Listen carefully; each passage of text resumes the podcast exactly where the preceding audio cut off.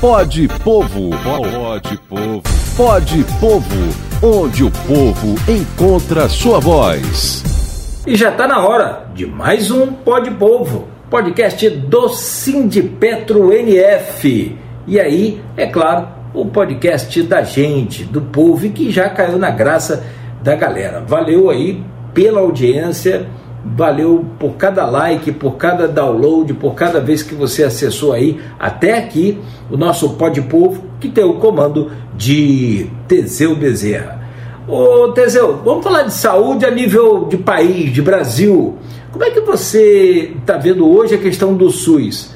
O Sistema Único de Saúde, que eu acho que assim deu uma, uma elevada no conhecimento a partir da pandemia. Muita gente, muita gente é, ainda não conhecia tanto, não sabia tanto o, o, poder e a capacidade do SUS. Mas eu, eu gostaria de trazer nessa sua primeira participação essa avaliação da saúde no Brasil hoje, como que você vê. Bem-vindo a mais um Pode Povo, Teseu, bom dia. Bom dia, Cláudio, bom dia a todos os ouvintes, nosso Pode Povo, mais uma vez a gente aqui falando de um tema tão importante que é a saúde, né? A saúde que é universal aqui no Brasil, né? Todas as pessoas têm que ter acesso à saúde. Isso não é de graça. Isso foi fruto de muita luta popular ao longo, ao longo dos anos, que culminou a criação do SUS em 1988 como uma nova Constituição. Então, na Constituição de 88, estava até conversando com minha filha esses dias sobre o SUS, né? Ela perguntando, papai, mas alguém pode vir de fora do Brasil para fazer tratamento no SUS?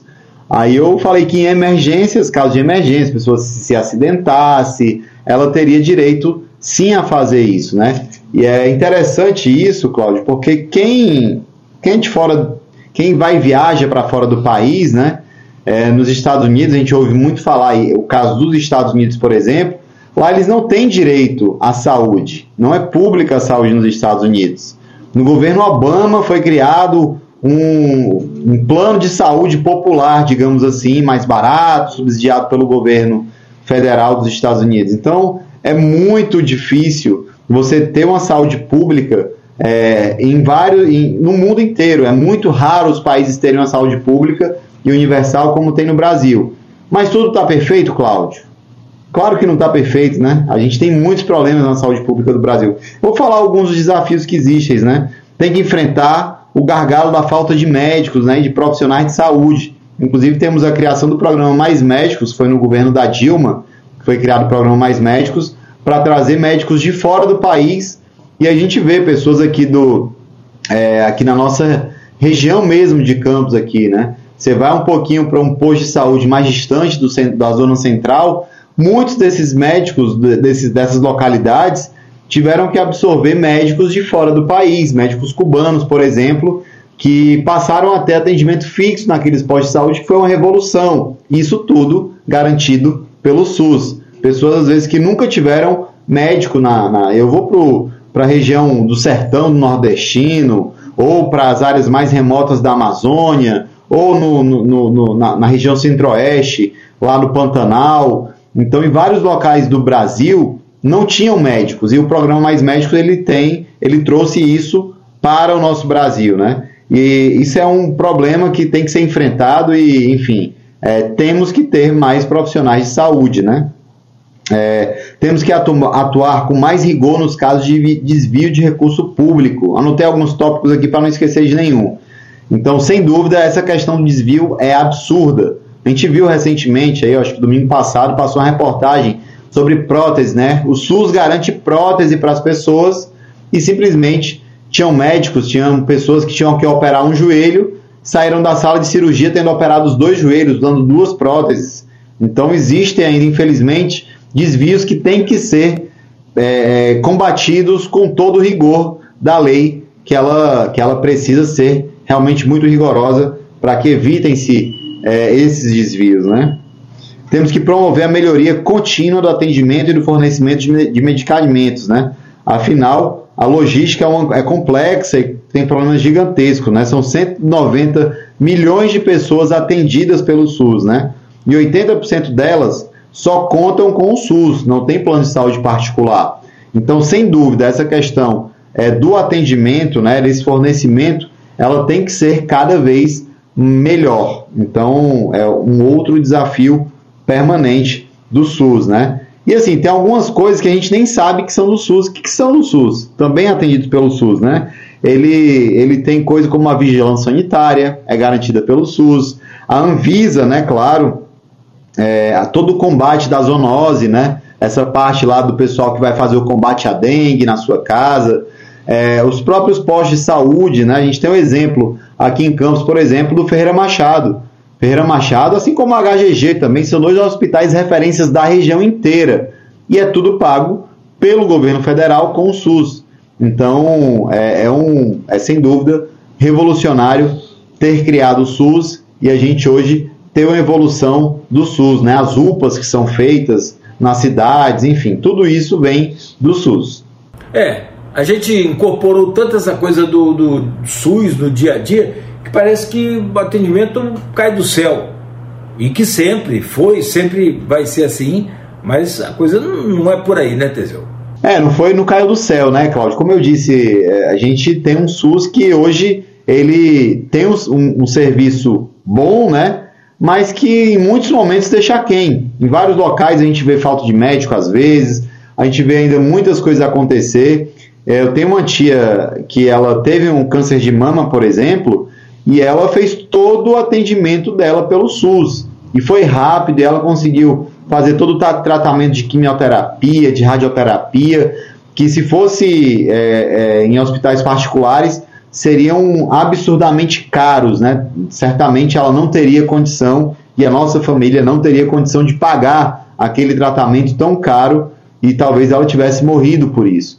Então o SUS ele dá essa garantia também para a população brasileira, né? E aí a gente é, viu também, sem sombra de dúvidas, o quanto foi importante o SUS durante a pandemia, né? Nós tivemos uma pandemia que foi hiper mega agressiva, mesmo aquele governo nefasto é, fazendo a negação da pandemia, falando para as pessoas irem para a rua de qualquer jeito, que dava lá a demonstração do presidente da República de não usar máscara em momento nenhum, e o SUS mostrou sua importância, os profissionais de saúde mostraram seu compromisso com a saúde e foi assim, foram salvas muitas milhares de vidas naquele momento, né? Então a gente tem sim essa lembrança, lembrança histórica recente é, de quanto foi importante o SUS para o Brasil. É, e a gente, e, e enfim, é, temos toda uma, uma, uma gama de serviços e eu vou falar da minha própria esposa, né, que trabalha também, é enfermeira e trabalha na rede pública.